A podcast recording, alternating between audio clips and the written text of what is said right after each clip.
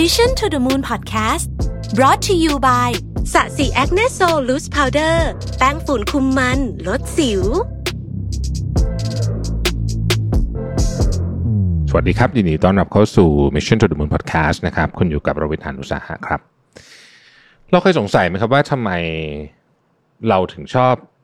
ตัดสินคนอื่น นะฮะวันนี้เอาบทความมาจากหลาย ๆ แหล่งนะครับ มาจาก Healthline นะครับมาจาก Psychology Today นะครับแล้วก็มาจาก Huffington Post นะฮะมารวม ๆ กันนะฮะแล้วก็มาพยายามจะหาคำตอบเรื่องนี้ว่าทำไมเราถึงชอบตัดสินคนอื่นนะฮะตัดสินทำนองนั้นว่าแบบบางทีเราอาจจะเห็นหน้าเขารู้สึกว่าเอ๊ะทำไมคนนี้หน้าตาหยิ่งจังทำไมเธอพูดแบบ ไม่มีหางเสียงทั้งที่บางทีเขาอาจจะพูดเฉยๆ แต่เรารู้สึกไปเองก็ได้ หรือบางคนบางทีเรารู้สึกว่าเราไม่ชอบหน้าคนนี้เลยนะฮะ โดยไม่มีเหตุผลอธิบายไม่ได้ด้วยซ้ำนะฮะ หรือบางทีเราก็ไปตัดสินเรื่องเช่นว่าทำไมถึงแต่งตัวไม่เป็นเลยอะ สีนี้มันไม่เข้ากับหน้าเธอเลยอะไรเงี้ย แต่งหน้าไม่เป็นเลยอะทำไมถึงใส่ชุดแบบเนี้ยทำไมถึงชอบกินอาหารแบบนี้ทำไมถึงชอบหนังเรื่องนี้ไม่เห็นจะสนุกเลยทำไมถึงชอบหนังสือเล่มนี้มันแบบ โอ้ มันแบบน้ำเน่าคลีเช่จะตายไปอะไรแบบเนี้ย นะฮะหรือแม้แต่กระทั่งว่าทำไมเธอถึงคุยกับผู้ชายคนนี้ได้เธอคุยกับผู้หญิงคนนี้ได้ เพราะว่าแบบนู่นนี่คือสารพัดของการตัดสินเนี่ยนะฮะเราได้ยินคำพูดแบบนี้บ่อย แล้วบางครั้งเราเองก็พูดโดยที่เราไม่รู้ตัวด้วยนะครับ จริงจริงเนี่ยยุคนี้เนี่ยมันเป็นยุคแห่งความหลากหลายเนาะคือทุกคนเนี่ยยุคนี้เนี่ยคือชอบอะไรก็จะทำแบบที่ที่ตัวเองชอบอะนะฮะแต่ว่าความหลากหลายเนี่ยอย่าลืมว่าการที่เราได้ความหลากหลายของเรามาเนี่ย สิ่งหนึ่งที่เราจะเป็นจะต้องทำด้วยก็คือ เราจะต้องเคารพความหลากหลายของผู้อื่นด้วยนะฮะแต่ว่าเรามักจะได้ยินคำพูดแบบนี้นะอาจจะออกจากปากเราเองบางที ถ้าเราเผลอ อาจจะออกจากปากคนสนิทของเรา หรืออาจจะออกจากคนไม่สนิท เพื่อนร่วมงานใครก็แล้วแต่นะครับ บางทีเนี่ยเวลาเราได้ยินคำนี้แล้วมันเกี่ยวเราเนี่ยมันเจ็บใจมากนะโอ้โหมันเจ็บจี๊ดเลยนะฮะแต่อีกใจหนึ่งก็สงสัยไม่ได้ว่า เอ๊ะทำไมคนเหล่านี้ถึงชอบติติง หรือแม้แต่กระทั่งเราเองบางครั้งที่เราเผลอเรอไปเนี่ย ทำไมเราถึงไปด่วนตัดสินคนอื่นนะทำไมเราถึงไปคิดว่าเขาเป็นแบบนั้นแบบนี้ไม่ดีอย่างนั้นไม่ดีอย่างนี้ในทางกลับกันเนี่ยเราก็ต้องยอมรับด้วยว่า การที่บางครั้งเราเองก็ตัดสินคนอื่นไปบ้างนะครับ เช่น เราจะบอกว่าที่เราบอกว่าเขาเป็นคนชอบจัดคนอื่นเนี่ยอันนี้ก็เป็นการจัดแบบหนึ่งนะคือเราก็ชอบ เราก็ตัดสินคนเหล่านี้ว่าเป็นคนช่างติพอลองนึกดูเนี่ย เราก็พบว่าคำสอนเรื่องนี้เนี่ยมีหลากหลาย มาก ๆ เลยนะ ในหลากหลายวัฒนธรรมมีเรื่องการการพูดเกี่ยวเรื่องการจัดคนอื่นเนี่ยนะฮะว่าเตือนเรื่องนี้เนี่ยมีเยอะมากนะครับ ไม่ว่าจะเป็นอยากจะตัดสินคนอื่นจากภายนอก don't judge the book by its cover นะครับหรืออะไรอย่างเงี้ยนะฮะทำนองพวกนี้เนี่ยเราเราก็จะเห็นว่าเออแสดงว่ามันไม่ได้มีเฉพาะในสังคมของเราแสดงว่าวัฒนธรรมอื่น หรือว่าสังคมความเชื่ออื่นเนี่ยเขาก็มีเรื่องนี้อยู่ด้วยคำถามคือว่าทำไมนิสัยวิพากษ์วิจารณ์ ชอบวิพากษ์วิจารณ์เนี่ยถึงเป็นธรรมชาติของมนุษย์นะฮะเอ่อมนุษย์เนี่ยเป็นสัตว์สังคมนะครับ ดังนั้นเนี่ยมนุษย์จะมีความต้องการที่จะรู้สึกเป็นส่วนหนึ่งหรือว่าเป็นเราเรียกว่า sense of belonging ในกลุ่มของตัวเองเสมอ เรื่องนี้เป็นเรื่องสำคัญมากเลยนะ เราอยู่รอดสืบเผ่าพันธุ์ได้จนถึงทุกวันนี้เนี่ยก็พอเรื่องนี้นะฮะตั้งแต่เราอยู่ที่ทุ่งหญ้าซาบานานะการอยู่รวมเป็นกลุ่มแล้วพึ่งพาอาศัยกันเนี่ยนะฮะเป็น เป็นเหตุผลที่ทำให้เราอยู่รอดมาได้นะครับ คนที่มีหน้าที่ออกไปล่าสัตว์ ก็จะล่าสัตว์กับให้คนที่อยู่ที่เฝ้าอยู่ที่อยู่ที่ถ้ำอยู่ที่อะไรอย่างเงี้ยนะซึ่งพวกนี้เนี่ยมันมีมันมันมันความรู้สึกของความเป็นกลุ่มหรือว่าเป็นเผ่านะฮะเป็น tribe อะนะความรู้สึกนี้ไม่ได้หายไปไหนนะครับ และกลุ่มหรือเผ่าหรือ tribe เหล่านี้เนี่ยมันหล่อหลอมและสร้างตัวตนของเราในสังคมด้วย มันบ่งบอกว่าเราคือใคร ซึ่งมันเป็นเรื่องที่สำคัญมาก เราต้องรู้ว่าเราคือใครนะฮะ คุณค่าหรือสิ่งที่เราเชื่อนับถือเนี่ยมันมาจากเรื่องนี้ว่าเราคือใคร นี่เป็นสาเหตุว่าทำไมเราและเพื่อนจึงมีบางอย่างคล้ายกัน เช่น อาจจะมีความชอบเหมือนกันนะครับ แต่งตัวสไตล์เดียวกัน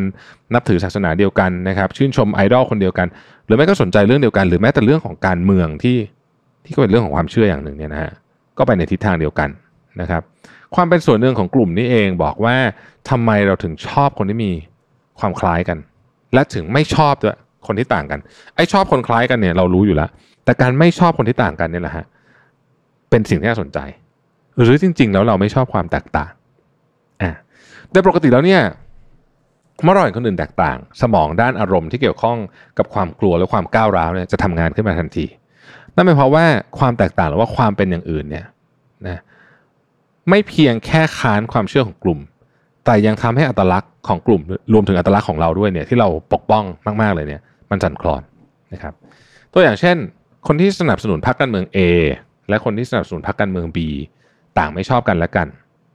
เพราะความเชื่อและอุดมการณ์ของอีกฝ่าย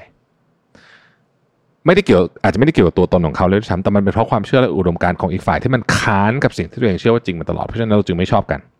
นะครับ ด้วยสัญชาตญาณเราจึงรีบชี้ให้คนอื่นเห็นว่าความต่างนี้ไม่ดี ซึ่งการกระทำนี้บอกไปในในว่าสิ่งที่เราเชื่อเนี่ยมันถูกต้อง แล้วก็สิ่งที่คนนั้นเชื่อเนี่ยไม่ถูก เป็นการย้ำให้เราสบายใจและรู้สึกปลอดภัยคำถามที่ตามมาคือทำไมเราถึงรีบตัดสินความต่างว่าไม่ดี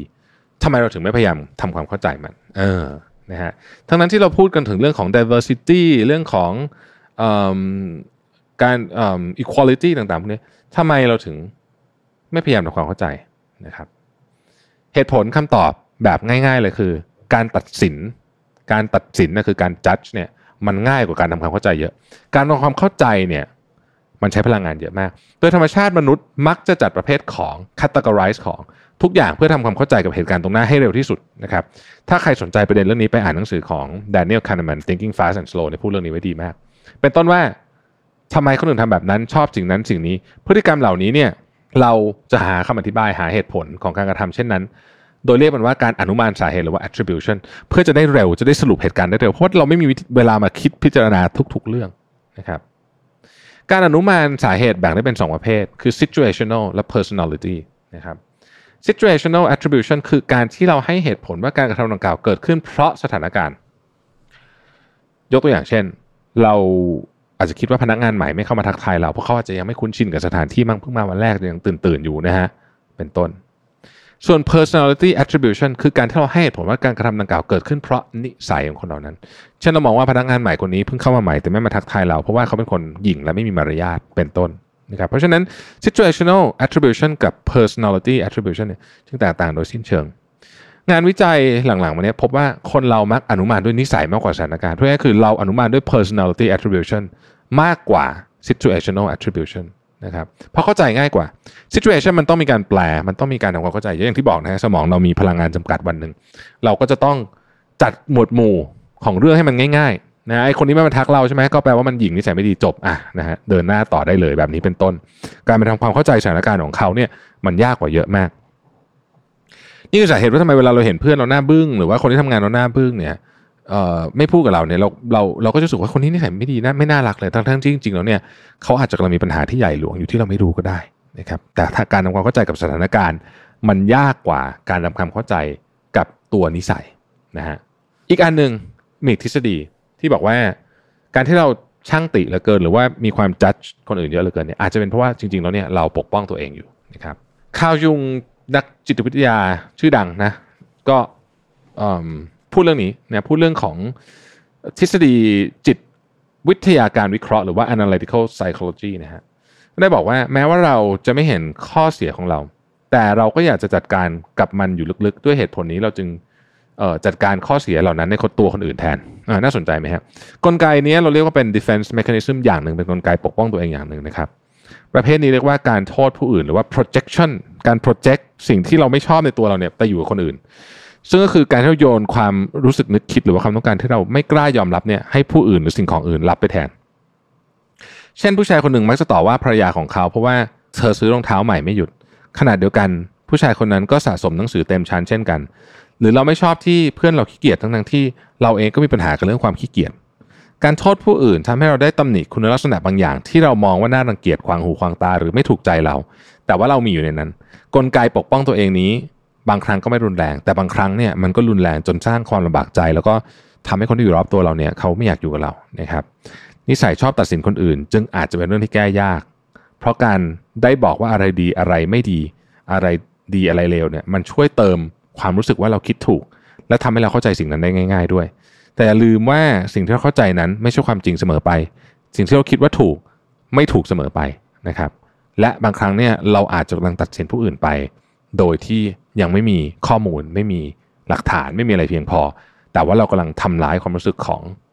เขาและบางทีเนี่ยมันย้อนกลับมาทำลายความรู้สึกของเราด้วยนะ โดยที่เราไม่รู้ตัวนะครับ ขอบคุณที่ติดตาม Mission to the Moon นะครับ แล้วเราพบกันใหม่วันพรุ่งนี้ครับ สวัสดีครับ Mission to the Moon Podcast Presented by สะสีแอคเนโซลแป้งฝุ่นคุมมันลดสิว